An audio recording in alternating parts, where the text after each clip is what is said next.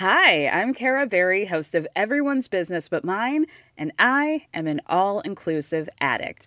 Enter Club Med, the best all inclusive for you and your family.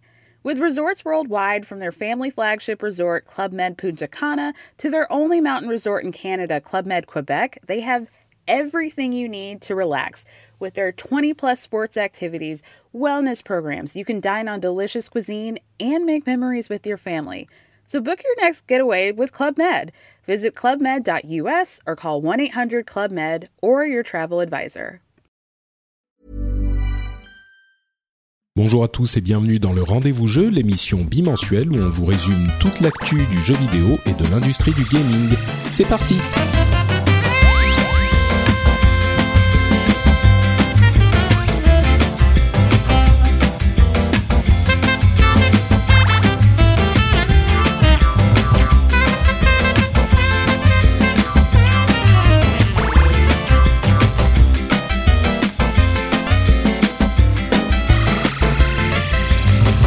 Bonjour à tous et bienvenue dans le rendez-vous jeu, un épisode un petit peu particulier puisque je suis tout seul, puisque je suis dans un emploi du temps toujours un petit peu chahuté avec euh, des couches, des cris et toutes ces joies qui viennent avec euh, les bébés. Donc euh, ça fait à peu près 15 jours que le petit est avec nous et évidemment notre vie est complètement chamboulée ce qui ne veut pas dire que je ne peux pas faire des podcasts. Hein. Je, il, faudrait bien plus que ça pour euh, me faire euh, partir de cette, euh, me faire quitter cette activité que j'affectionne particulièrement, c'est-à-dire vous parler dans vos oreilles à vous. Mais oui, ça veut dire que c'est un petit peu plus compliqué d'organiser pour le moment. On va petit à petit revenir à un emploi du temps à peu près normal. Mais pour le moment, je vais faire un épisode tout seul où je vais vous livrer mes impressions et euh, mes appréciations, mes analyses sur euh, ce qui s'est passé euh, jusqu'à maintenant en 2018. Et bah justement, c'est l'occasion de parler de plein de choses intéressantes de Nintendo Labo, de Monster Hunter, de Dragon Ball Fighters.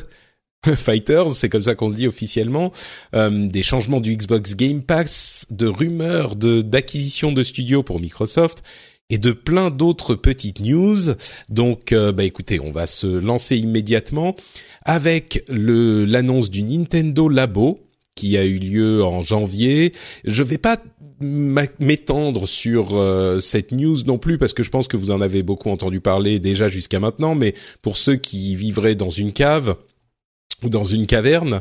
Euh, le Nintendo Labo, donc, c'est un système euh, dévoilé par Nintendo de jeux destinés aux enfants et aux grands enfants, on va dire, où il livre des cartons prédécoupés qui vont se monter en différents objets. Alors il y a euh, un guidon de moto, une canne à pêche, euh, il y a même une sorte de robot dans lequel on peut rentrer, enfin de d'exosquelette, et euh, ça va permettre avec des systèmes de poulies, d'élastiques, de qui utilisent les différents capteurs des manettes et de la machine, de la Switch, ça va permettre de faire différents types d'activités et de jeux. Euh, ça a été à la fois bien reçu et à la fois un petit peu critiqué, bien reçu peut-être par les gens qui ont une vision un peu large euh, du jeu vidéo et de Nintendo, et puis un peu critiqué par euh, des joueurs qui attendent des jeux pour eux. Il est évident que ça c'est pas un système qui s'adresse à tout le monde, c'est essentiellement pour les enfants, ils l'ont clairement dit dans leur communication, mais c'est un, un, truc qui est au moins intéressant. Et il y a beaucoup de gens qui se sont dit ah Nintendo euh, n'a plus vraiment euh, de, de ne, s'intéresse plus au core gamers, ce qui est assez inepte quand on voit l'année qui vient de s'écouler en 2017 et puis quand on voit ce qui est prévu pour les pour les mois et les années à venir euh, du côté de Nintendo, ils ont vraiment le vent en poupe. Et il est complètement cohérent avec la stratégie classique de Nintendo d'avoir ce type de de d'ouverture vers les autres joueurs. Là où il y a une crainte, je pense, c'est avec la Wii où on a peut-être été un petit peu trop à fond et uniquement vers le grand public. Euh, là, je pense que c'est simplement une petite euh, expérimentation et puis on va voir où ça va aller. À mon avis, c'est pas un truc qui va euh, avoir un succès fou. C'est un petit truc de niche qui est sympa, qui permet à des gens de diversifier l'utilisation de la Switch. Et, et c'est ce que veut faire Nintendo. Ils, ils, essayent des choses comme ça. On se souvient euh, de, de Robbie le robot pour la NES, pour la Nintendo Entertainment System, et puis on se souvient surtout que Nintendo est à l'origine une société qui fait des cartes à jouer, des Hanafuda, des cartes traditionnelles japonaises. Et bon, ils, ils ont un, un ADN qui est plus large que le jeu vidéo strict de core gamer. Donc, euh, et, et, ce qui est important pour moi, c'est qu'ils n'abandonnent pas leur euh, public de core gamer et c'est clairement euh, pas l'intention, je pense. Encore moins ici qu'avec la Wii à l'époque. Là, c'est vraiment un truc euh, qu'ils font sur le côté en plus. Donc euh, voilà, l'autre critique c'était la question du prix. les, il y a beaucoup de gens qui disent ah c'est un morceau de carton pour 70 euros.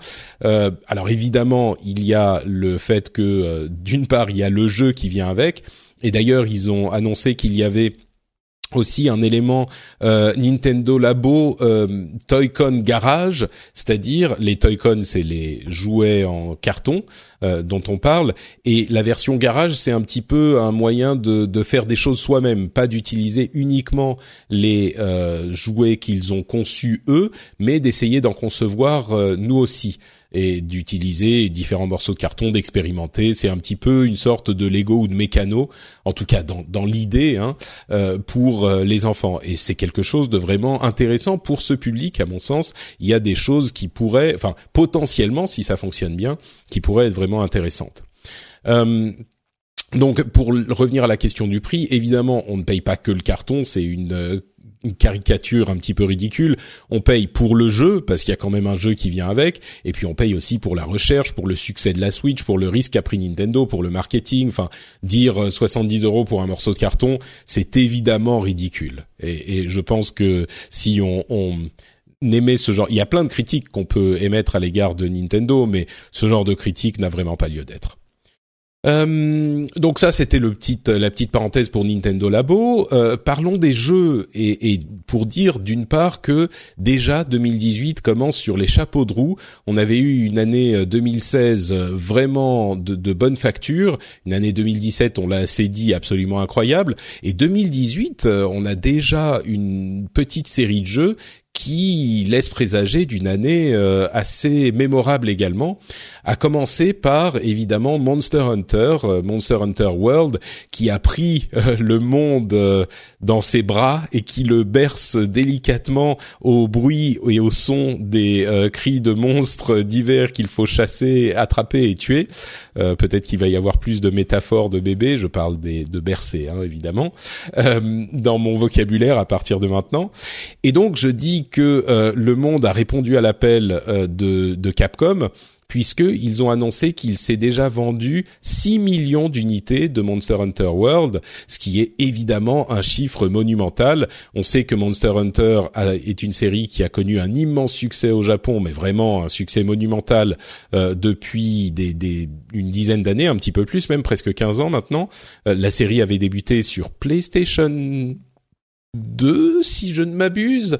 Elle avait transitionné sur la PSP et puis elle était, elle avait trouvé euh, un petit coin cosy chez euh, Nintendo sur la 3DS et donc c'est le retour euh, aux consoles de salon et à la console chez une console de, de Sony et ça a motivé des ventes de PS4 au Japon, etc. Il y a eu des queues immenses, donc succès au Japon attendu, mais surtout succès dans le reste du monde également. Les reviews sont absolument dithyrambiques. Euh, les, retours des joueurs sont également extrêmement positifs. Euh, il y a énormément de gens qui ont découvert la série avec cet opus qui promettait d'être plus accessible que les autres. Visiblement, la promesse est tenue.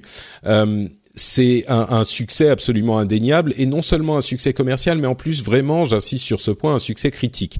Euh, il y a et de la part des professionnels et des journalistes et de la part des joueurs euh, un, un, une découverte de ce titre qui euh, est, est, est, clair et qui fait beaucoup de bruit.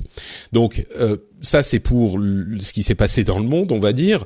Euh, moi, j'y ai joué également. J'ai réussi à trouver le temps entre les, siestes et les changements de couches euh, pour euh, y mettre quelques heures. J'ai dû jouer une quinzaine d'heures déjà quand même, et euh, j'ai été assez je vais pas dire séduit, c'est un mot un peu fort, mais assez intéressé.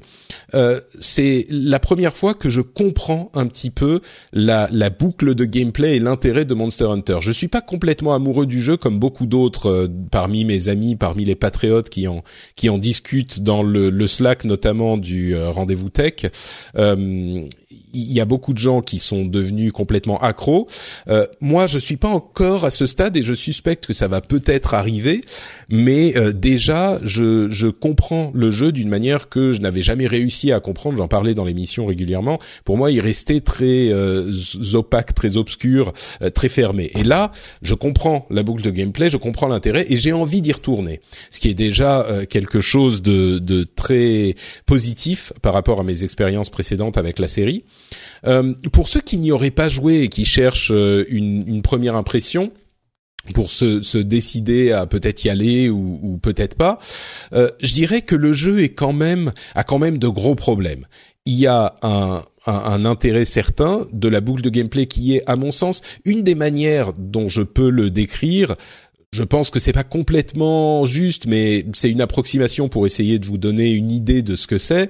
Pour moi, c'est un petit peu une sorte de, de Diablo boss rush, c'est-à-dire que on doit se battre essentiellement. Il y a des petites créatures, mais c'est essentiellement des combats de boss, euh, des combats très longs où il faut euh, trouver les points faibles des, des créatures euh, et se concentrer là-dessus, maîtriser les les coups qui sont à notre disposition et euh, une fois qu'on a fait ça, récupérer le loot, donc les ingrédients, les, les éléments euh, de, de craft, euh, et, et, et, construire et fabriquer des armures pour pouvoir aller euh, combattre des monstres encore plus forts et encore plus puissants. Et donc c'est vraiment, euh, on a je sais pas 15 20 boss dans le jeu euh, et, et c'est l'essentiel de du gameplay on va aller se battre contre un boss et on va récupérer ses, son loot et fabriquer des armures. Et, donc, si on n'a pas eu assez de telle euh, partie de, du, du, monstre, tel os, tel euh, écaille, tel truc, on va retourner en, euh, en, en tuer d'autres pour avoir plus de matériaux pour faire notre armure complète. Et puis, on veut tel type d'armure et tel type d'armure. Donc, on va chasser tel monstre spécifiquement. Et plus on a des bonnes armures, plus on comprend la manière dont le monstre euh, agit, les coups qu'il va faire, les mouvements, les déplacements, plus on va facilement réussir à le battre. Euh, et, donc il, y a cette toute cette mécanique de de, de loot et de, de chasse qui se euh, qui se transforme en un cycle vertueux auquel on prend beaucoup de plaisir. Et en plus de ça, il y a les 14 armes dont vous avez sans doute entendu parler, 14 armes au gameplay très différent euh, qui permettent de, de en fait de, de, modifier le type de jeu presque. C'est un petit peu comme je dirais dans un jeu de combat euh, quand on change de personnage et qu'il y a un personnage vraiment différent, et eh ben ou, un, ou une classe dans un dans un Diablo ou dans un MMORPG ou ce genre de choses, c'est vraiment un gameplay tellement différent que c'est presque un autre jeu. Euh, et donc là, il y a 14 armes très très très différentes. Euh, ça, c'est la, la, boucle de, de, gameplay de base. Euh, qui est et oui on peut jouer en, en équipe aussi en groupe en, en multi donc jusqu'à quatre joueurs en même temps pour combattre les monstres ou le monstre il y a tout un système de de récolte de ressources aussi qui est euh, je vais pas dire accessoire mais enfin qui est pas le cœur euh, du gameplay et, euh, et le, le, jeu en ligne est important aussi.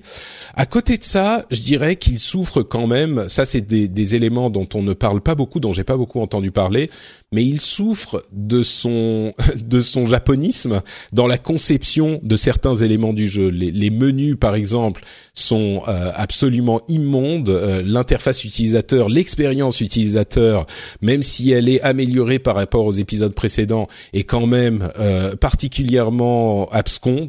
Euh, c'est c'est compliqué à comprendre. Les, les, menus sont faits bizarrement. Il y a des euh, manipulations qui, une fois qu'on s'y habitue, fonctionnent, mais enfin qui vraiment sont des conventions. C'est même pas une question de convention japonaise ou, ou, occidentale, même si ça joue un petit peu. Mais euh, je suis convaincu que euh, si on avait donné euh, ce type de d'interface à concevoir pour faire les mêmes choses euh, à un développeur qui avait un petit peu plus d'expérience en Occident, il aurait réussi à faire quelque chose d'aussi fonctionnel, mais de beaucoup moins, euh, on dit en anglais convoluted. C'est juste, euh, il y a des trucs, il faut presser trois boutons, euh, aller dans tel menu. Il y a le, je donne un exemple, c'est les notes de chasseurs qu'on qu'on a sur les bêtes qu'on doit traquer et qu'on doit tuer et ça donne des informations importantes au fur et à mesure qu'on les accumule, qu'on les découvre euh, sur la, les points forts, les points faibles, euh, la manière d'approcher les monstres. Pour y accéder, il faut aller dans un menu euh, qui est un petit peu caché.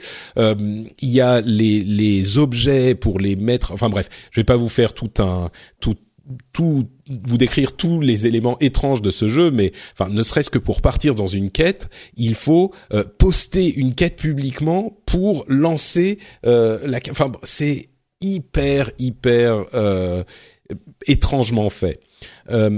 Et, et, on nous indique pas bien comment marchent les choses. Il faut aller explorer soi-même, ce qui ce qui a son charme aussi. Hein, je dis pas le contraire, mais franchement c'est c'est loin d'être idéal. Euh, je voudrais dire un petit mot aussi sur la comparaison avec, avec Dark Souls parce que quand euh, certains joueurs certains joueurs euh, qui sont moins familiers avec les deux séries disent ah il y a un petit élément de Dark Souls quand même euh, il y a des joueurs de Dark Souls qui viennent nous dire avec un air je trouve un petit peu snob ah mais non mais ça n'a rien à voir pas du tout. Alors que oui, dans, dans le détail, c'est pas la même chose, mais euh, le fait que les animations des coups qu'on va donner prennent si longtemps et qu'on soit coincé dans l'animation euh, pendant si longtemps avec certaines armes, hein, pas avec toutes, mais euh, qu'on soit coincé pendant si longtemps veut dire qu'il faut vraiment bien préméditer ses coups, observer les mouvements de l'ennemi, euh, choisir à quel moment on va lancer le coup qui va euh, abattre l'épée au bout de trois secondes de préparation sur l'ennemi et puis deux secondes ensuite pour la relever pour reprendre le contrôle du personnage. Euh, je suis désolé, mais ça c'est effectivement des éléments assez Dark Souls-esque. donc voilà, c'est c'est c'est quelque chose qui est à mon sens assez évident. Et dire ah mais non pas du tout c'est n'importe quoi. Et presque un petit peu rire des gens qui comparent les deux euh, ça me paraît très malvenu parce que c'est d'une oui c'est pas les mêmes jeux évidemment mais il y a certains éléments qui se retrouvent là aussi évidemment. Donc euh, faire cette comparaison n'est pas du tout euh, quelque chose de d'inapproprié. Bref, Monster Hunter World, clairement une réussite commerciale, critique, euh, et, dans le, jeu lui-même, il y a quelque chose de d'assez spécial qui se forme. Moi, je vais continuer à y jouer, j'espère. Euh, je vais, j'espère que je trouverai ce. Je suis pas encore au déclic en fait. Euh, j'espère que je trouverai ce déclic et que je vais euh, tomber moi aussi amoureux du jeu. Pour le moment, je le trouve sympa et, et c'est déjà pas mal pour un jeu dans lequel j'avais pas du tout réussi à rentrer auparavant. J'ai envie d'y retourner. Donc euh, voilà, j'espère que ça vous donnera un petit éclairage sur le jeu si vous l'avez pas encore, euh, peut-être pour vous décider à à sauter le pas ou pas. Euh, et en parlant de succès de ce début d'année, euh, il faut bien sûr évoquer Dragon Ball Fighters, c'est la, la prononciation officielle, hein, Dragon Ball Fighters, euh, qui donc qu'on avait déjà euh, évoqué il y a quelques épisodes, mais hum, qui là donc est évidemment sorti. Euh, et qui est lui aussi un succès assez retentissant pour le contexte d'un jeu de combat euh, basé sur un animé. Euh, en France, on sait qu'on est très nippophile et il a connu un succès euh, beaucoup plus important qu'ailleurs, mais d'une manière générale dans le monde, il s'est déjà vendu à plus de 2 millions d'unités. pour donner un petit peu le, le, le, contexte, un jeu comme Street Fighter V qui s'était planté à son lancement, mais qui a quand même, qui est quand même évidemment le, le roi des jeux de combat, euh, avait dû avait vendu 2 millions au bout de deux ans quasiment euh, d'existence. Donc euh, évidemment Dragon Ball Fighters 2 millions en quelques jours, c'est un succès incontestable.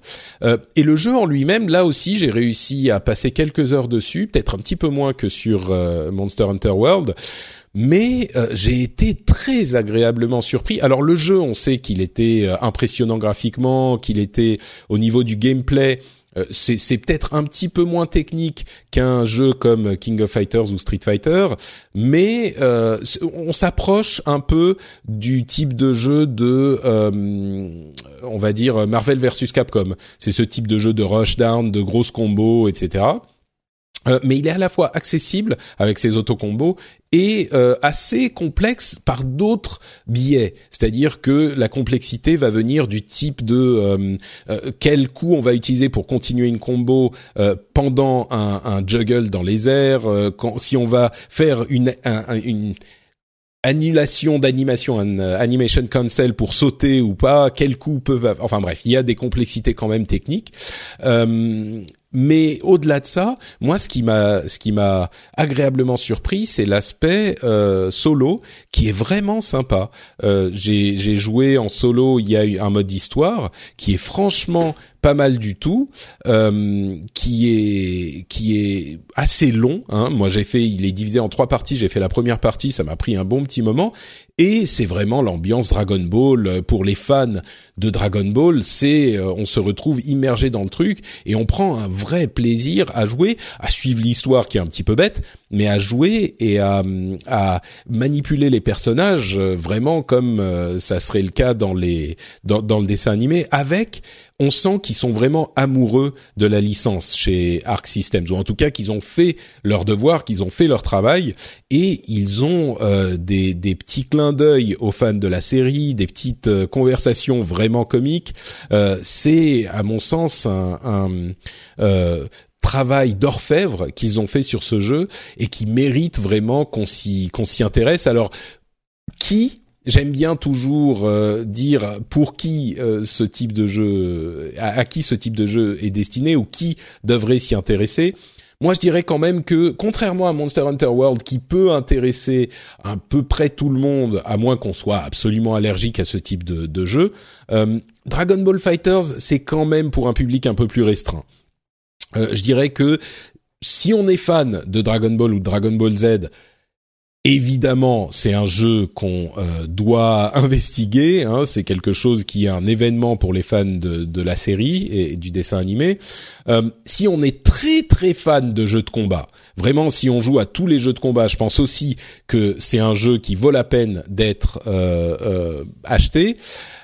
Pour le reste, je dirais que si vous n'êtes ni fan de Dragon Ball ni fan de jeux de combat, euh, clairement c'est pas un jeu pour vous quoi. C'est pas un jeu qui euh, dépasse les limites de son genre euh, et qui devient incontournable quel que soit le, type de jeu vidéo qu'on aime. Je, je dis pas que vous ne l'aimerez pas si vous n'aimez pas Dragon Ball ou les jeux de combat. Il est quand même assez accessible. Il y a comme je le disais des auto-combos qui marchent très bien, le système de de, de, de manipulation, enfin le, le, le système de jeu est vraiment simple pour un jeu de combat. On peut euh, euh, s'amuser et faire des trucs qui euh, explosent tout l'écran assez facilement. mais bon, le plaisir qu'on en retire, au-delà de la mécanique de taper sur l'autre qui est présente dans tous les jeux de combat, c'est vraiment un plaisir qui est qui est destiné aux fans du de la série. Donc euh, voilà, si si la série vous parle pas, je dirais euh, passez votre chemin à moins que vraiment les graphismes vous éblouissent quoi. Donc euh, bon, ça c'est pour Dragon Ball Fighters, vraiment un, un bon cru là encore. Euh, je voulais mentionner aussi, j'ai évoqué Street Fighter V, le chiffre de 2 millions, c'était avant la sortie de l'arcade édition qui est sortie un petit peu plus tôt que Monster Hunter et Dragon Ball Fighters en janvier. Euh, et l'arcade édition, pour ceux qui s'en souviennent pas, c'est une euh, mise à jour de Street Fighter V qui est gratuite pour euh, tous les, les, possesseurs de Street Fighter V et qui ajoute le, bah, le mode arcade et différentes petites choses en jeu et qui, si on l'achète, euh, parce qu'on, si on n'avait pas le jeu avant et qu'on l'achète, ça coûte 40 euros. Euh, eh bien, ça inclut tous les personnages de des deux premières saisons, en plus des personnages de base. Ce qui fait, je crois qu'il y en avait 16 au départ et 6 à chaque saison, donc 16 plus 12, 28 personnages euh, pour un jeu qui est euh, qui n'a plus de problème de réseau, qui n'a plus de euh, de soucis notables comme euh, absence d'un mode arcade, absence d'un mode histoire. Ils ont plein de modes maintenant. Euh, franchement, c'est un excellent deal. Euh, en plus, pour les pour les gens qui ont déjà acheté le jeu, les prix des personnages des saisons précédentes sont plus bas maintenant. Je crois que c'est genre 10 euros pour la saison 1 et 15 pour la saison 2. Donc, c'est c'est 6 personnages ou 12 personnages pour 25 euros. C'est un bon deal. en plus des 16 de base évidemment. Franchement, c'est devenu un jeu absolument admirable. Alors il a fallu deux ans et ça c'est absolument critiquable, euh, c'est indéniable, hein, personne ne le conteste. Mais aujourd'hui il est, euh, c'est un super jeu. La mécanique de base du jeu a toujours été hyper saine. Euh, vraiment un, un, excellent excellent jeu maintenant. Euh, Street Fighter V euh, arcade édition, c'est un jeu que je pourrais recommander à tout le monde et que je recommanderais si il n'y avait pas en plus deux autres jeux énormes qui sont sortis en, en janvier. Et c'est vraiment ici une une domination du mois de janvier du Japon. Et je pense que bon Street Fighter V mis à part parce que c'est une mise à jour, mais c'est déjà des des jeux dont on va reparler, je crois, au moment de faire les bilans de l'année. Euh, et, et, on est que que mi-février quoi. Donc euh, voilà, c'est une première euh, série particulièrement comment dire positive pour 2018 et c'est même pas fini. ah oui, je voulais aussi mentionner le fait que Dragon Ball Fighters a déjà gagner quelques lettres de noblesse puisqu'il sera présent dans le line-up de l'Evo 2018. Evo étant le grand grand tournoi de jeux de combat euh, d'e-sport euh, de, de bah, du monde quoi. Donc euh, il y aura évidemment Street Fighter 5, hein, ça c'est classique. Euh, Super Smash Bros Melee qui est toujours présent et entre autres, hein, il y en a d'autres, mais aussi Dragon Ball Fighters. Je crois que Tekken 7 devrait y être également. Euh, donc voilà, Dragon Ball Fighters, oui c'est le cas. Hein. Euh, Tekken 7 y est aussi. Donc Dragon Ball Fighters intronisé euh, à l'Evo 2018. Donc voilà, on a déjà un certain nombre de jeux de d'immense qualité pour le mois de janvier mais c'est pas fini. Alors je, je, pourrais évoquer They Are Billions, qui, qui est un jeu euh, sur Steam, qui est en early access, une sorte de survival RTS, qui est assez sympa, euh, que les gens ont l'air d'apprécier. Il a fait un petit peu de bruit début janvier. Euh, bon, c'est sympa, voilà, je, je, pourrais vous en parler plus, mais je vais préférer vous parler plutôt de Celeste, qui est encore un excellent jeu qui est sorti, là, euh, vraiment sorti, c'est pas de l'early access, il est dispo euh, sur différentes plateformes, dont la Switch, qui est une plateforme assez idéale euh, pour ce jeu.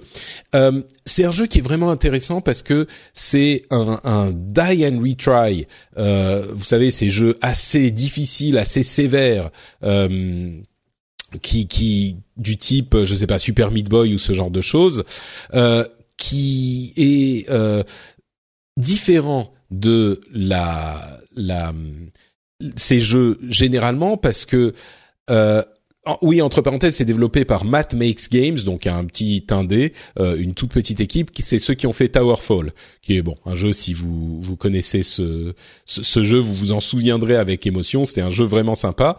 Euh, et donc c'est un die and retry euh, qui est un petit peu différent des die and retry classiques.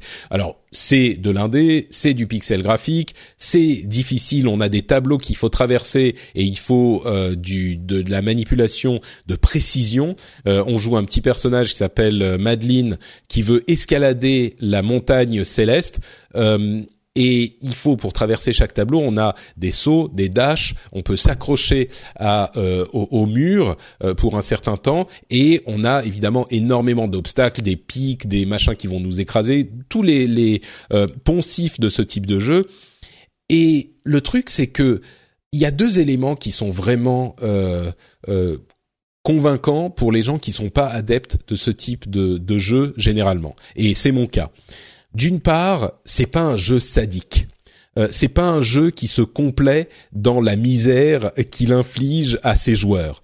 Euh, c'est un jeu, au contraire, qui vous encourage et qui vous récompense. Euh, d'une part, ils, disent très clairement, le jeu est censé être difficile, mais si vous n'avez pas le temps ou le, courage ou le, le, le, envie de faire les efforts de jouer en mode difficile, on a un mode facile et n'hésitez pas à y aller, n'hésitez pas à utiliser ce mode. Euh, vraiment, il n'y a aucune honte à avoir. Euh, ils vous disent aussi, soyez fiers du nombre de morts que vous, parce qu'on meurt euh, genre sur chaque tableau 10, 15, 20, 30 fois euh, pour réussir à le, à le passer. Et ils disent, n'ayez pas honte devant le nombre de morts. Au contraire, vous apprenez euh, au fur et à mesure que vous mourrez. Chaque mort, c'est un truc qui vous fait progresser. Et donc, on a vu des gens partager sur Twitter leur nombre de morts, etc. Ils ont des petits challenge euh, euh, supplémentaire, il faut, on peut, il y a dans certains, enfin dans la plupart des stages, il y a une fraise qu'on peut aller chercher, mais qui est plus difficile d'accès.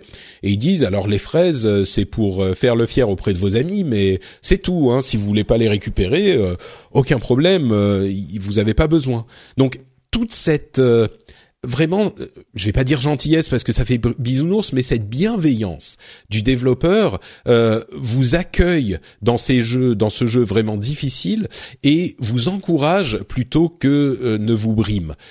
Et pour moi, c'est vraiment quelque chose de précieux euh, qui qui est euh, le genre de choses que j'aime pas vraiment les jeux sadiques et moi je suis pas mazo et je sais que euh, les gens vont dire oui mais c'est pas ça les jeux.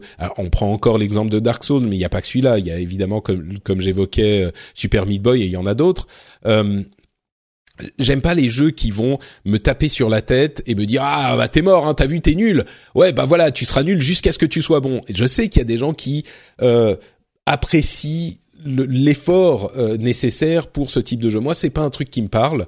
Euh, je, je, suis peut-être euh, un petit peu plus, euh, comment dire, un petit peu plus fragile et j'ai besoin ou pas besoin, mais j'apprécie un truc qui va me m'accompagner et qui va m'encourager plus que me me pointer du doigt et rire quoi. Et Céleste vraiment, il y a cette bienveillance et pourtant le jeu est pas facile du tout. Hein. On a cette cette mécanique qui là pour le coup est commune à, aux jeux de, de, masochistes et de sadiques et de sadistes, sadistes, je sais pas, euh, ces jeux sadomaso euh, et les jeux type euh, vraiment difficiles à challenge, type Dark Souls, où c'est vraiment le joueur qui va devenir meilleur on, on, apprend à apprivoiser les conventions du jeu, on apprend à apprivoiser les, les le gameplay, euh, les manipulations, les contrôles euh, du jeu. Et c'est vraiment le joueur. Euh, j'avais évoqué ça, je crois, en parlant de Mario euh, Super Mario Odyssey avec le dernier niveau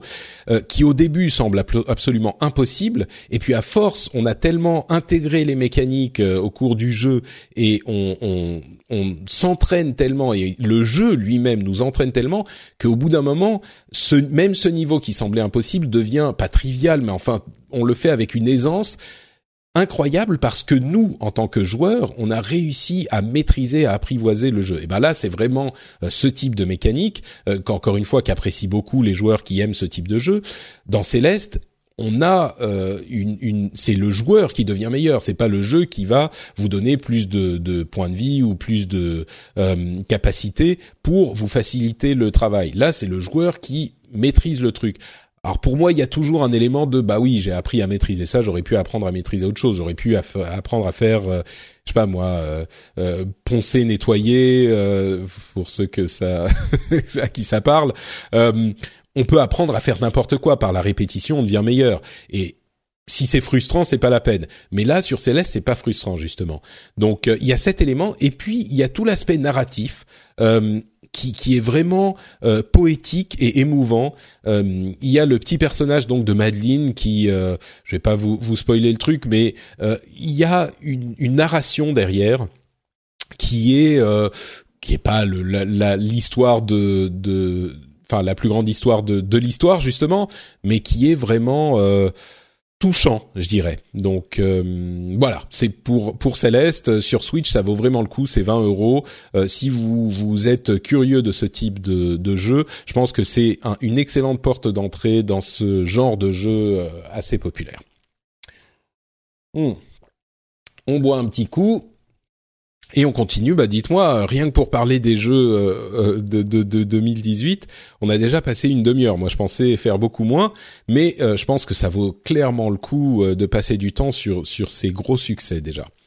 parlons ensuite de Microsoft et de la Xbox et des, des annonces et des rumeurs autour de la console et du service Xbox. D'une part, le Xbox Game Pass intégrera désormais tous les jeux exclusifs Xbox au moment où ils seront disponibles. Alors pour ceux qui s'en souviennent pas, le Xbox Game, Pass, c'est un peu euh, la réponse ou, ou la, la version de Microsoft du service de, du Netflix du jeu vidéo. Euh, c'est un petit peu comme le PlayStation Now, le service de, de Sony où on va payer un abonnement mensuel et on va euh, pouvoir streamer les jeux, donc pas les downloader, les installer, mais streamer directement depuis leur serveur. Euh, donc si on n'a pas une grosse bande passante, ben c'est ça marche pas vraiment. Euh, mais par contre, la manière dont le fait aujourd'hui Microsoft, c'est qu'on va s'abonner et puis on peut simplement télécharger les jeux. Euh, c'est un petit peu euh, plus proche du PlayStation euh, Plus ou même du Xbox Live où on a des jeux auxquels on a droit chaque mois et on peut les télécharger et on peut y jouer euh, normalement comme on veut. Bah là, le Xbox Game Pass, on paye, je crois que c'est une dizaine d'euros en plus du Xbox Live, hein, mais c'est une dizaine d'euros et tous les jeux du catalogue, il y en a, je sais plus 300 ou quelque chose comme ça, peut-être un peu moins sur Xbox parce qu'ils ont commencé il y a moins longtemps, mais il y a plein de jeux Xbox One, Xbox 360 euh, et on peut les télécharger et les installer autant qu'on veut euh, tant qu'on est abonné au service. Et donc, ils ont annoncé que désormais, tous les jeux exclusifs seront disponibles dès le lancement. Alors, c'est vraiment une annonce intéressante parce que, d'une part, ça rend le service hyper intéressant. Euh, ça, ça, alors, hyper intéressant. Il faudrait qu'il y ait plus de jeux exclusifs Xbox. C'est le problème dont on parle depuis euh, bien longtemps, depuis des mois voire des années maintenant. Euh, c'est le gros talon d'Achille euh, de la Xbox One. Les jeux exclusifs sont soit pas aussi enthousiasmants qu'on pourrait l'espérer, soit même carrément absents. On voit que sur 2017 et 2018, ils ont été assez peu nombreux et les perspectives sont pas hyper positives. Donc c'est clairement euh, euh, un souci sur euh, ce, ce, ce, service qu'ils sont en train de mettre en place. Mais il n'empêche que sur le principe, on va quand même avoir Sea of Thieves au moment de la sortie, State of Decay 2, Crackdown 3. Alors c'est pas des jeux qui les, plus grands jeux de l'histoire, mais il n'empêche ils sont disponibles tout de suite et vous n'avez à payer que 10 euros par mois. Donc, si on dit 10 euros par mois, ça veut dire 120 euros par an. Ça veut dire deux jeux par an. Euh, si ces deux jeux sont dans le pass, bah vous vous êtes tout à coup complètement euh, c'est hyper intéressant financièrement euh, de, de, de s'abonner à ce truc-là. Euh, là où ça devient, ça pose des questions vraiment intéressantes, c'est que si ce type de service se développe, euh, est-ce que c'est intéressant pour un développeur tiers d'être intégré au service? Parce que combien ça va leur rapporter C'est toute la question du, du streaming. On, a, on s'est posé la question avec euh, les, la musique euh, et les services type Spotify, Apple Music, etc. Euh, est-ce que ça rapporte assez? Comment vont se faire les deals entre Microsoft et les éditeurs tiers? Est-ce que ça veut dire que si on se met à avoir ce type de service et qu'on ne veut plus acheter les jeux au, prix fort et qu'on voudrait qu'ils soient intégrés à ces services, euh, comment, qu'est-ce, comment ça va impacter les budgets? Bon, moi je crois que c'est vraiment particulier à Microsoft euh, et à leur situation aujourd'hui. Je suis pas certain que ça devienne le standard ou en tout cas pas tout de suite. Euh, on a encore un petit peu de temps avant de se poser vraiment ces questions. Mais on a entendu euh, des gens, des développeurs dire euh, bah, le service de, de Sony, le PlayStation Now maintenant n'est plus négligeable dans les rentrées financières qu'il représente. C'est pas gros, mais c'est pas négligeable non plus. donc ça commence petit à petit. On sait Hi, I'm Dory Shafrir. And I'm Kate Spencer. And we are the hosts of Forever 35. And today we're talking about Club Med, the best all inclusive getaway for families. Today, Club Med has nearly 70 resorts worldwide, from beachside resorts in the Caribbean and Mexico to magical locations in the Maldives and Morocco to ski resorts in the mountains from Canada to the Alps. Between their all inclusive family programming, wellness offerings, land and water sports, and their French heritage inspired food and drink offerings, Club Med is the best way to elevate your family getaway, no matter which location you're at. To learn more, visit clubmed.us. Introducing Wondersuite from Bluehost.com.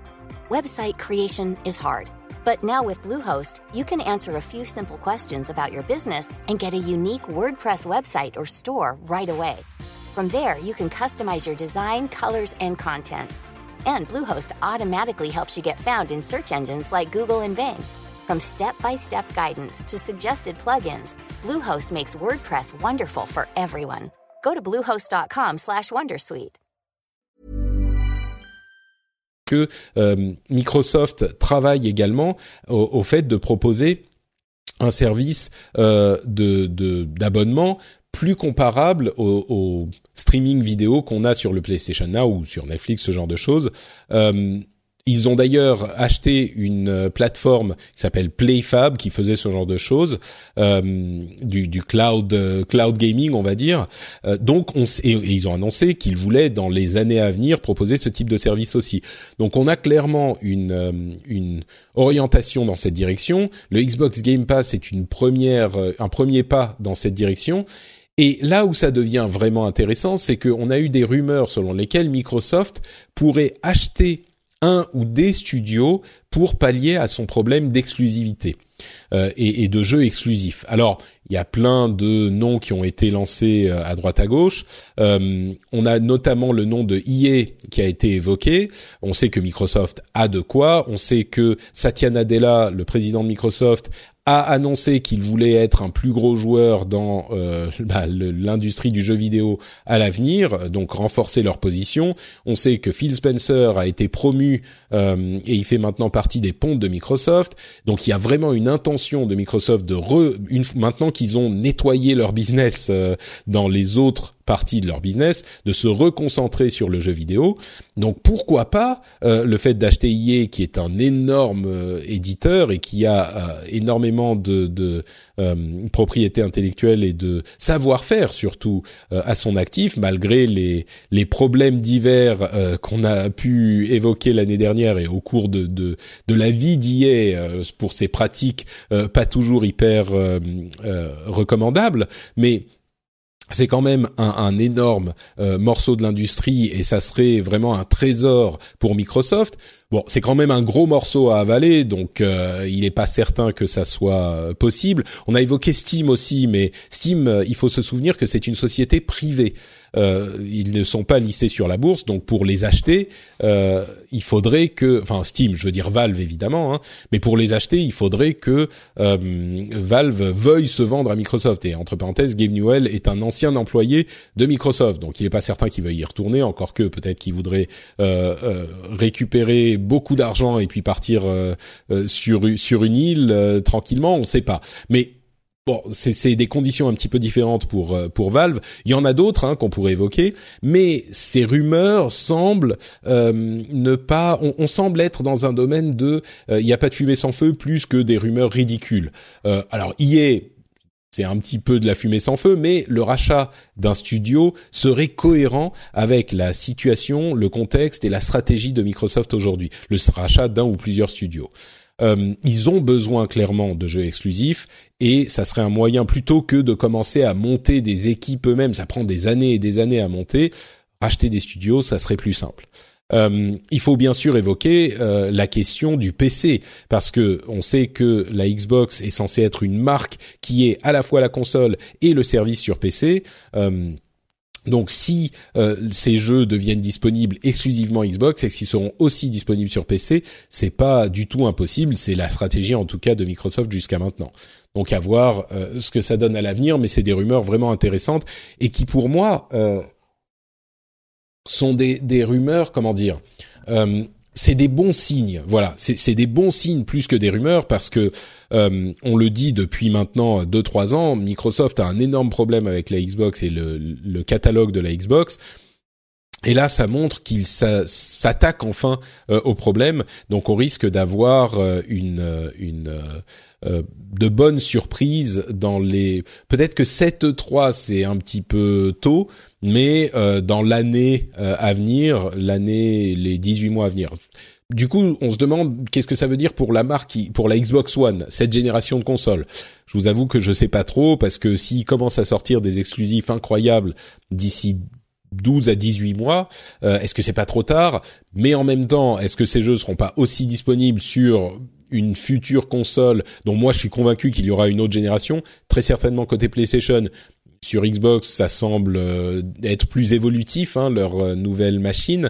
Mais euh, ils viennent de sortir la Xbox One, donc on va pas non plus en ressortir tous les ans ou tous les deux ans, c'est un petit peu trop tôt. Bref, on verra. En tout cas, bonne nouvelle du côté, bonne perspective du côté de Microsoft quelques petites news supplémentaires un petit peu plus rapides euh, et on commence par des dates euh, qui ont été annoncées.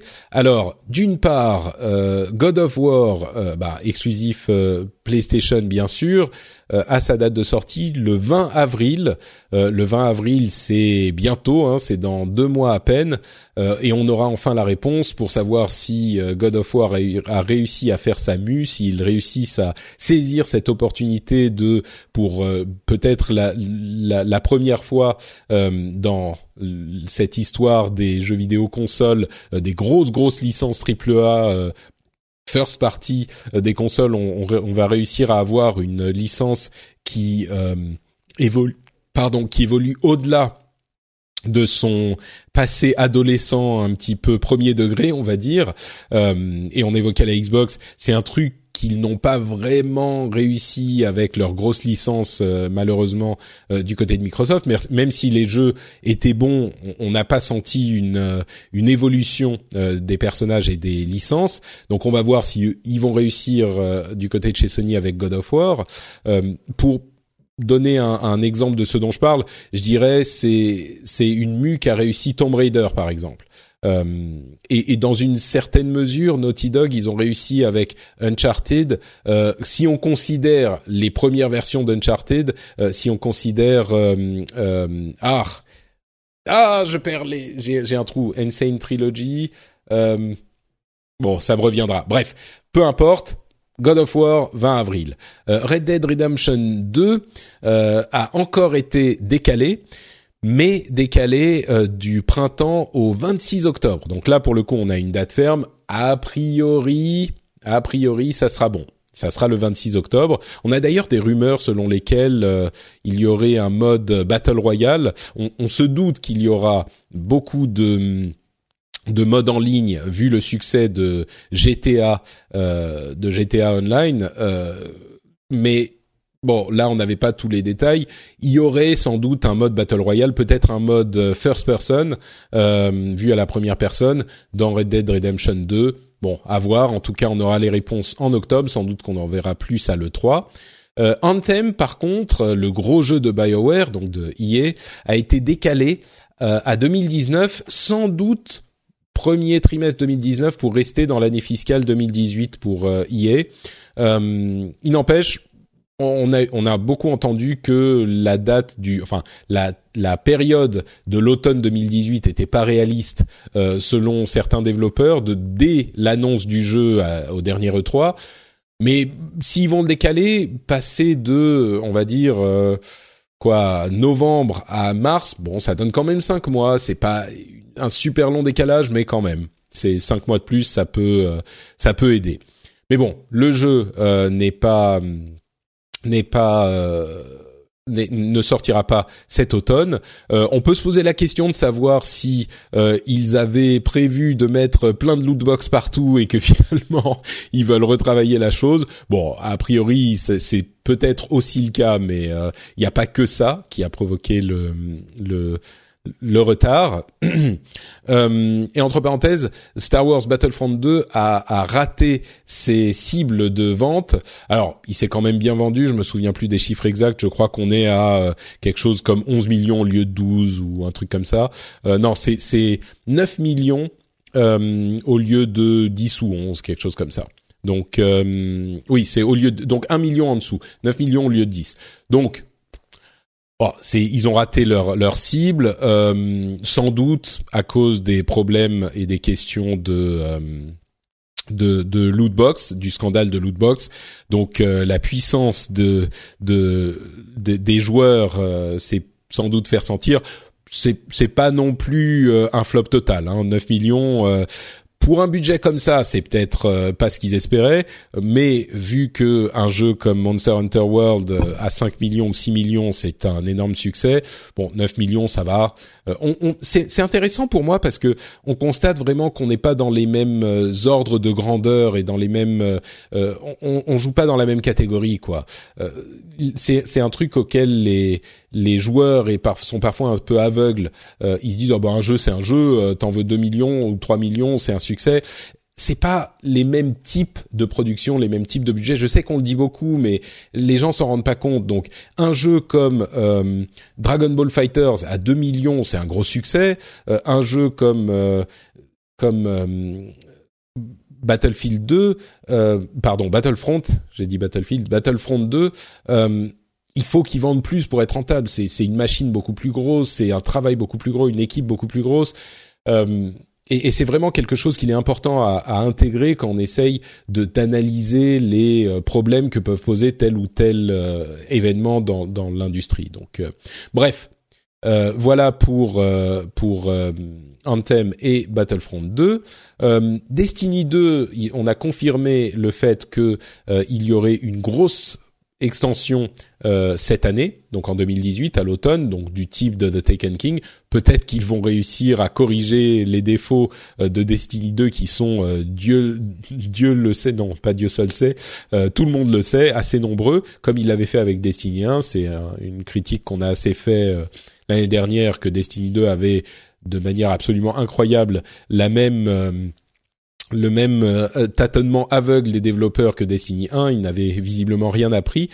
Mais ce qui est euh, hyper intéressant, c'est que le, le jeu s'est quand même hyper bien vendu, mieux que Destiny 1, et euh, l'extension, euh, la première extension donc de décembre, c'est hyper bien vendu aussi.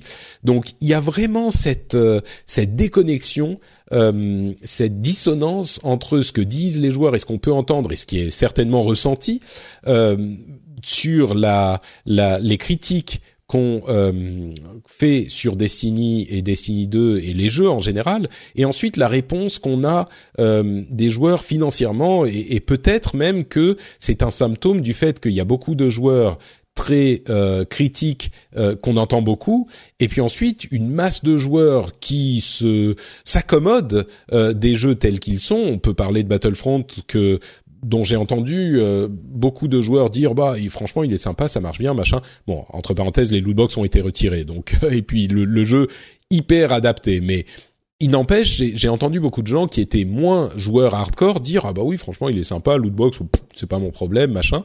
Donc euh, dans ce cas-là peut-être que Destiny 2 a aussi ce type de euh, population où il y a une grosse masse de joueurs qui jouent et qui s'amusent avec ses potes euh, et le cœur des, des joueurs hyper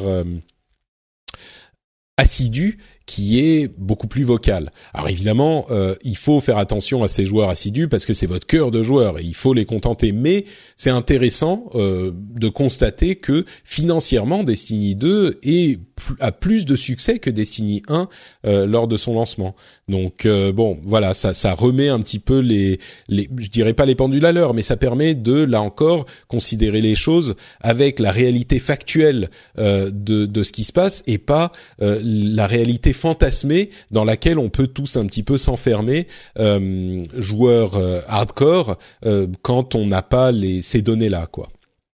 Donc, euh, donc voilà pour Destiny 2. Euh, petite note supplémentaire sur GTA 5 pour dire qu'il dépasse les 90 millions euh, de ventes, ce qui est là encore, je disais, il a du succès avec GTA Online et, et le, le, succès ne se dément pas. Donc évidemment, ils vont intégrer un mode comme ça dans Red Dead Redemption 2, mais 90 millions, il continue à se vendre. C'est incroyable le succès de GTA V. C'est l'un des phénomènes les plus euh, notables du jeu vidéo, de l'histoire du jeu vidéo. Il faut se souvenir qu'il est sorti en quoi 2013 GTA V, je crois.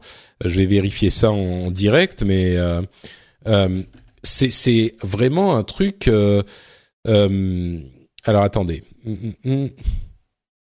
Ah, 2000, oui, c'est ça. 2013 euh, sur PlayStation 3 et, Xbox 360. Alors ensuite, il est ressorti sur les consoles de, cette génération, mais il n'empêche, c'est un jeu de 2013 euh, qui continue à se vendre aujourd'hui euh, de manière significative. Quoi, c'est des millions et des dizaines de millions par an. voilà, donc. GTA 5 phénomène absolument incroyable de, de, vraiment je pense qu'on peut dire de l'histoire du jeu vidéo. Quoi d'autre? Euh, Parlons un petit peu des, cartes graphiques, euh, parce que on a vraiment un problème avec les cartes graphiques qui sont euh, achetées à prix fort par les mineurs de crypto-monnaies qui ont besoin de puissance de calcul pour miner les crypto-monnaies. Et vu que les crypto-monnaies se vendent très très cher, ont une valeur très importante, eh ben c'est rentable pour eux d'acheter les cartes graphiques très chères et donc ils les attrapent dès qu'elles sont disponibles et ça fait monter les prix de, de manière absolument ridicule. Et donc, il y en a plus pour les joueurs. Aujourd'hui, trouver une carte graphique récente, une 1060, 1070 ou, ou même ou 1080, euh, quand on parle de Nvidia, c'est ceux qui sont principalement concernés par euh, les, les euh, ruptures de stock. Eh ben, on a des prix qui sont 50%, 100% plus élevé que le prix de base, quoi, parce que les, les crypto-mineurs euh, les récupèrent. Et du coup, euh, Nvidia euh, travaille sur deux aspects de leur de leur de ce problème. D'une part, ils essayent de produire plus, vraiment, ils, ils, essayent autant qu'ils peuvent, et d'autre part, ils essayent d'encourager autant qu'ils peuvent les revendeurs à ne vendre, enfin à vendre en priorité aux joueurs plus qu'aux euh, aux, mineurs, aux mineurs de crypto-monnaie. Pourquoi? Parce que bah il y a, y a deux choses. D'une part, bah c'est leur cœur de cible, les joueurs, donc ils veulent essayer de les contenter évidemment, parce que des joueurs pas contents, c'est jamais bon pour le business. Euh, et d'autre part, les euh, ils, peuvent pas non plus euh, se concentrer sur les crypto-monnaies parce que le jour où les crypto-monnaies sont plus intéressantes, si jamais ça crache, c'est très volatile le, cours des crypto-monnaies. Si ça crache ou si ça devient euh, moins financièrement intéressant, il faut, il faut bien comprendre qu'il va y avoir une énorme quantité de de, de euh, cartes graphiques super puissantes qui vont revenir sur le marché et le prix va s'effondrer.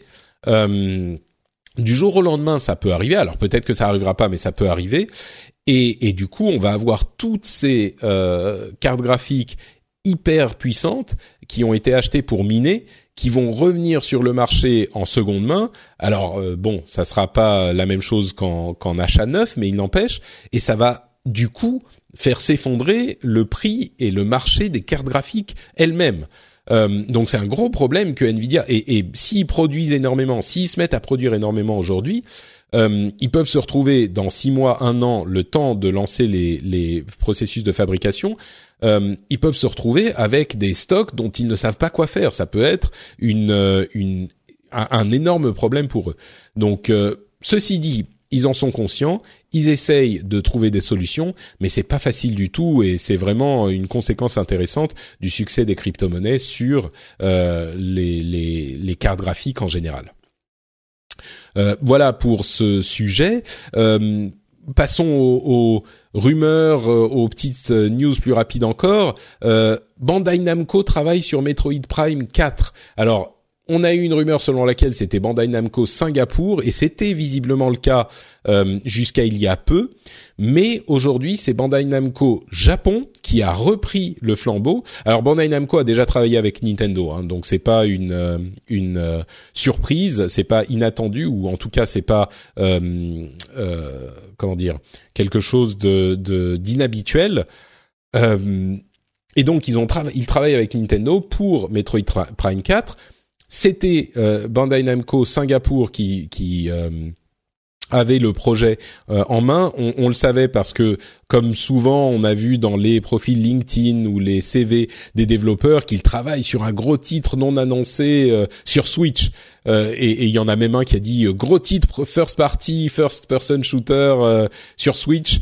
non annoncé. là, tu dis first party, enfin first party ou comment Oui, forcément, il y a que Metroid Prime 4. Bref, euh, il y a quelques jours à peine, je crois même que c'était hier, on a entendu une autre rumeur confirmée par Eurogamer, euh, qui est le, le, la source d'origine de la rumeur et qui est assez fiable, et ils disent que leurs sources elles-mêmes sont fiables. C'est Namco Bandai Japon, euh, enfin Bandai Namco Japon qui a repris le projet, qui est devenu lead, et euh, du coup Bandai Namco Singapour se concentre sur un autre jeu euh, Switch. Donc Bref, euh, l'autre euh, élément intéressant, c'était que euh, ils ne se sont pas, ils ne pensent pas le sortir en 2018. Donc tous ceux qui espéraient voir, enfin, il y a beaucoup de gens qui m'ont dit ah mais si, il a été annoncé plus ou moins 2018. Visiblement, seront ces, ces rumeurs-là, ça serait plutôt 2019. Donc voilà, vous, vous savez à quoi vous en tenir. Euh, Epic Games, Epic a annoncé qu'ils allaient euh, euh, arrêter le développement de Paragon. vous savez, c'est ce MOBA vu à la troisième personne 3D qu'ils avaient lancé il y a maintenant un an peut-être même plus longtemps, ça doit faire deux ans.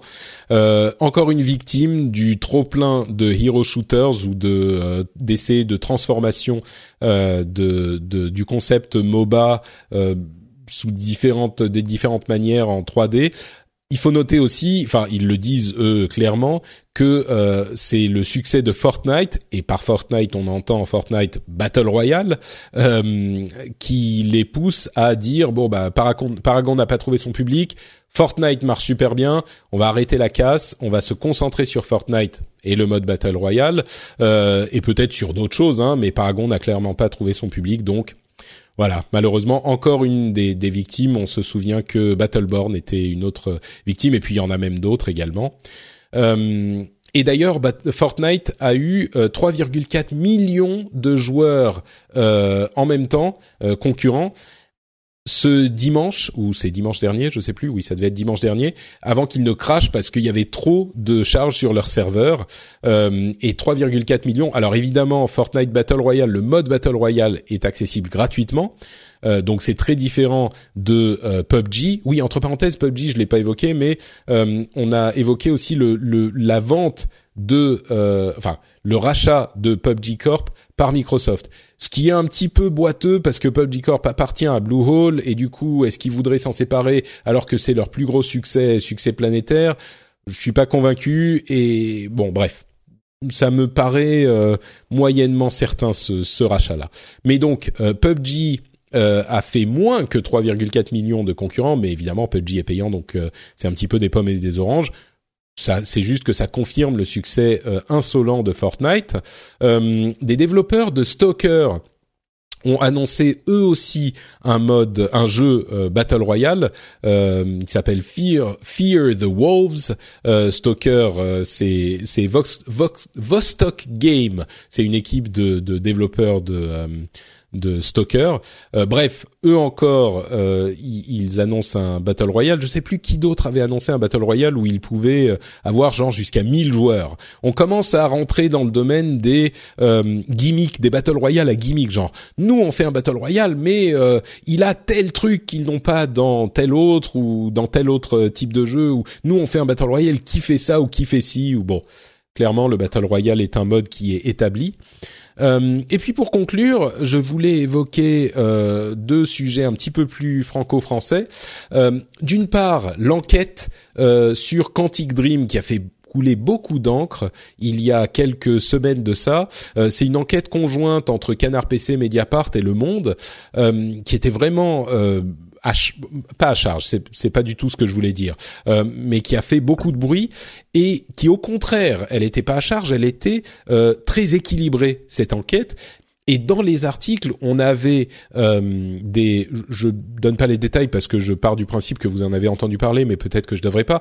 En gros, c'était une enquête qui mettait à jour des pratiques assez critiquable chez Quantic Dream. D'une part, des pratiques de, crunch, euh, cette euh, période du développement qui est euh, toujours problématique parce qu'on travaille énormément et, et, donc on fait énormément d'heures supplémentaires à moitié optionnelles, on va dire.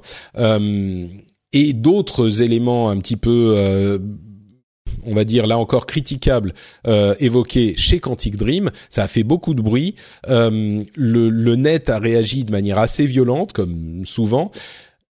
Là encore, il y a des éléments euh, importants à, à, pointer du doigt. C'est que les enquêtes sont équilibrées.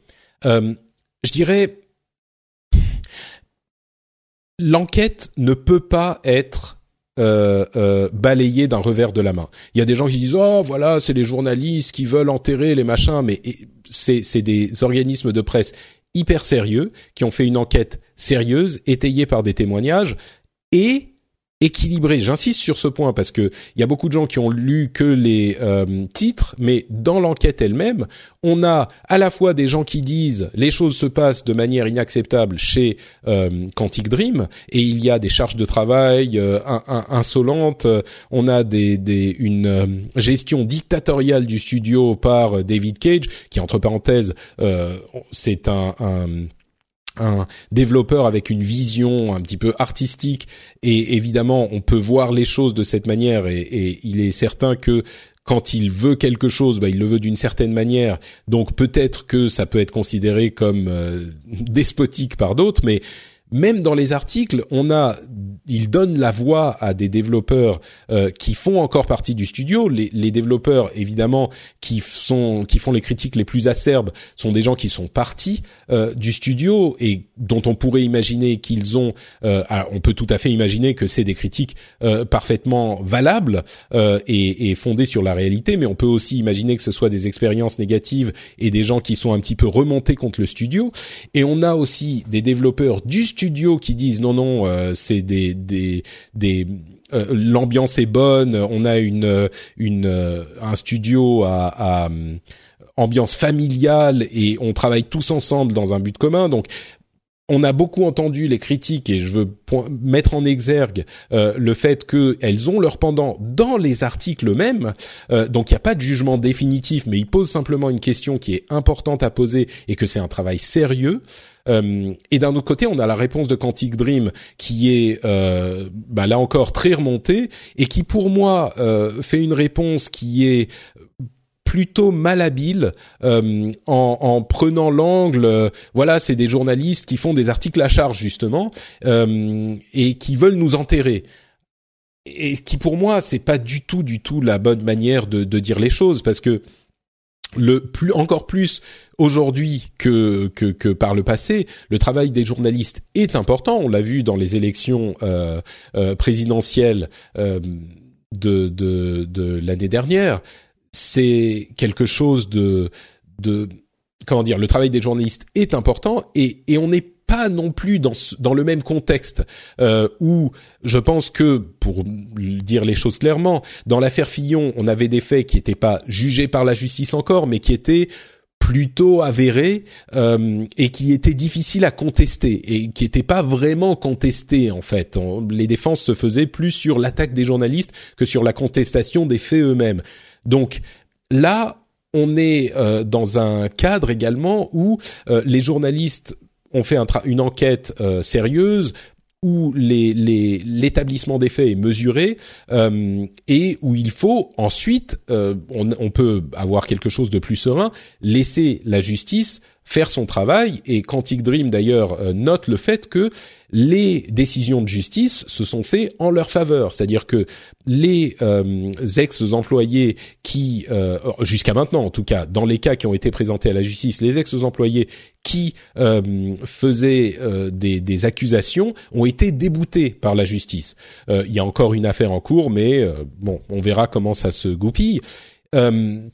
donc il faut vraiment euh, raison garder, c'est ce que je dis tout le temps dans toutes ces histoires et on me le reproche parfois où je me retrouve euh, entre deux camps hyper énervés et à, dire oula oula du calme toi euh, vois aussi le côté de l'autre côté et toi vois aussi le côté de l'autre côté. Donc j'ai souvent cette position où on m'accuse d'être partisan des horreurs de euh, ce que, qui se passe en face en fait.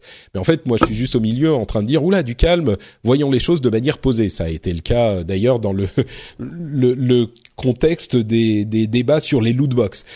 Dans ce cadre précis, euh, je crois que on peut laisser à la justice faire le son travail avant de se d'accuser euh, voilà c'est comme si c'est comme ça on peut aussi essayer de voir comment ça se passe euh, pour les les gens euh, qui qui comment dire voir les choses de l'autre côté. Il y avait un article intéressant d'ailleurs dans Gamecult euh, pour chez, chez les premiums euh, qui détaillait ce que risquait euh, Quantic Dream si la justice jugeait qu'ils avaient ils avaient contrevenu à euh, la, loi. D'ailleurs, il y a des éléments où euh, il y a des pratiques pas hyper moral, euh, comme des démissions arrangées et puis on se réengage derrière. Ça, c'est c'est pas illégal et ça se pratique d'ailleurs ailleurs. Mais euh, je pense qu'on sera tous d'accord pour dire que c'est un petit peu limite euh, au niveau de la, la, moralité de la de la combine.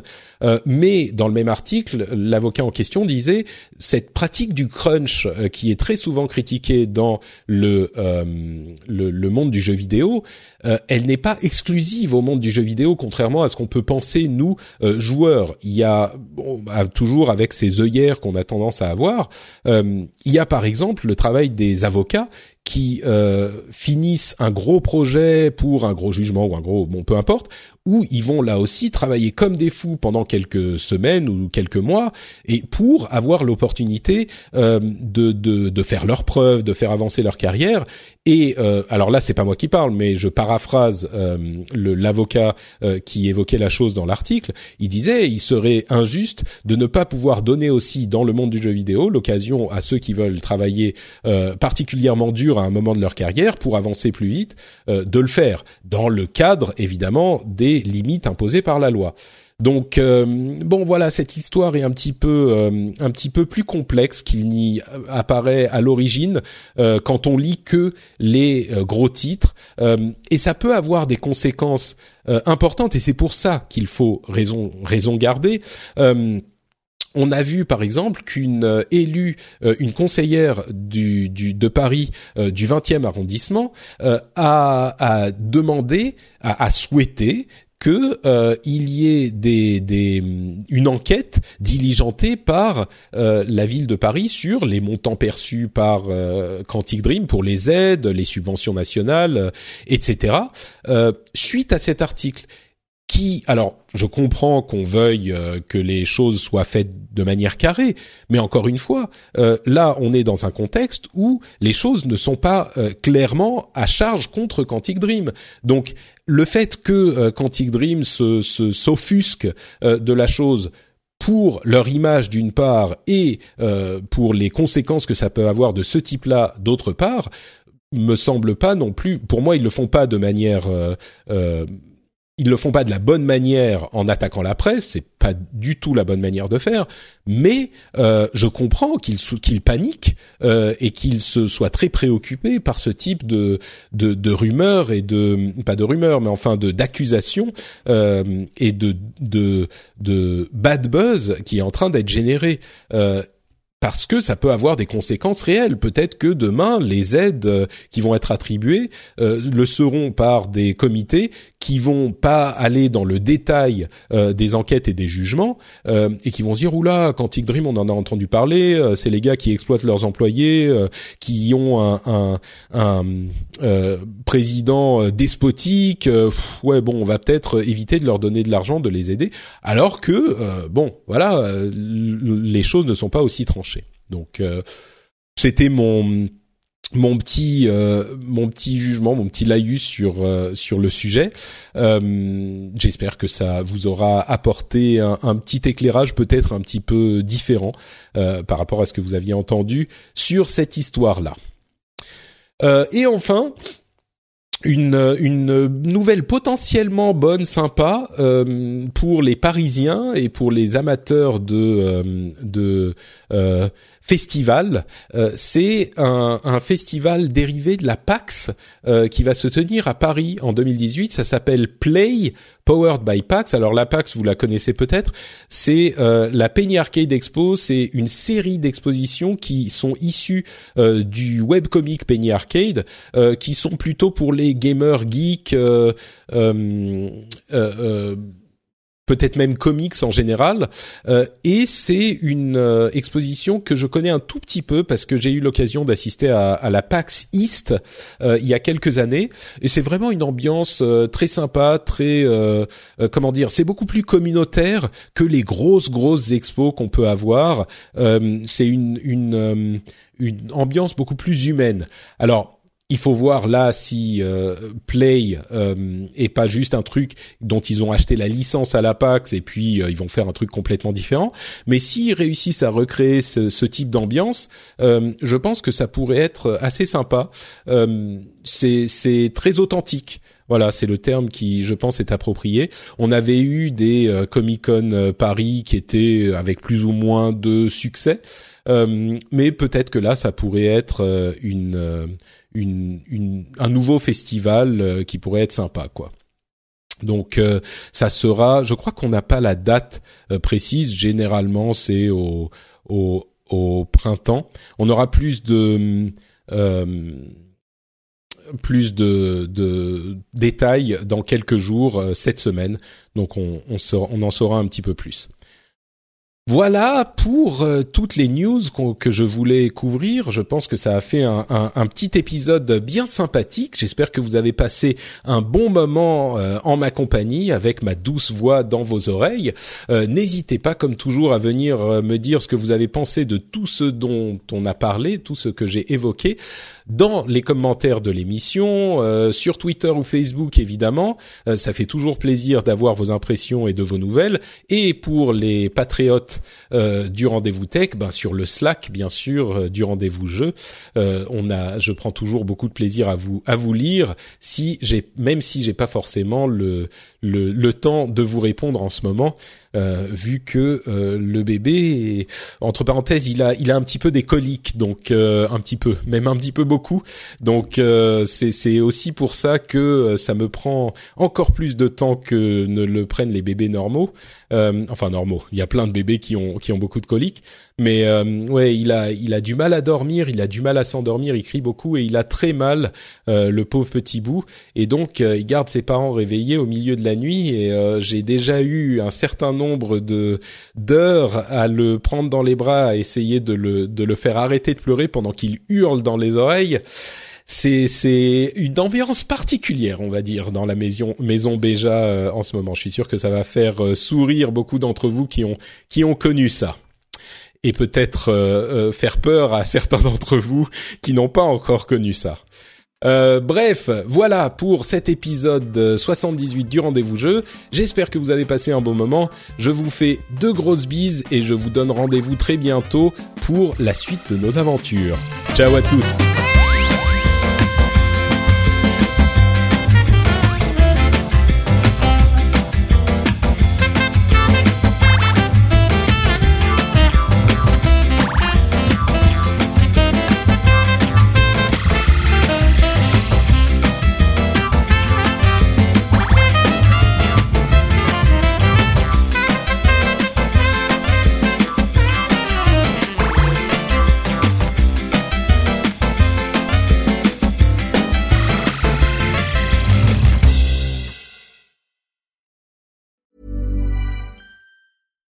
I'm Dori Shafrir. And I'm Kate Spencer. And we are the hosts of Forever 35. And today we're talking about Club Med, the best all inclusive getaway for families. Today, Club Med has nearly 70 resorts worldwide, from beachside resorts in the Caribbean and Mexico to magical locations in the Maldives and Morocco to ski resorts in the mountains from Canada to the Alps. Between their all inclusive family programming, wellness offerings, land and water sports, and their French heritage inspired food and drink offerings, Club Med is the best way to elevate your family getaway, no matter which location you're at.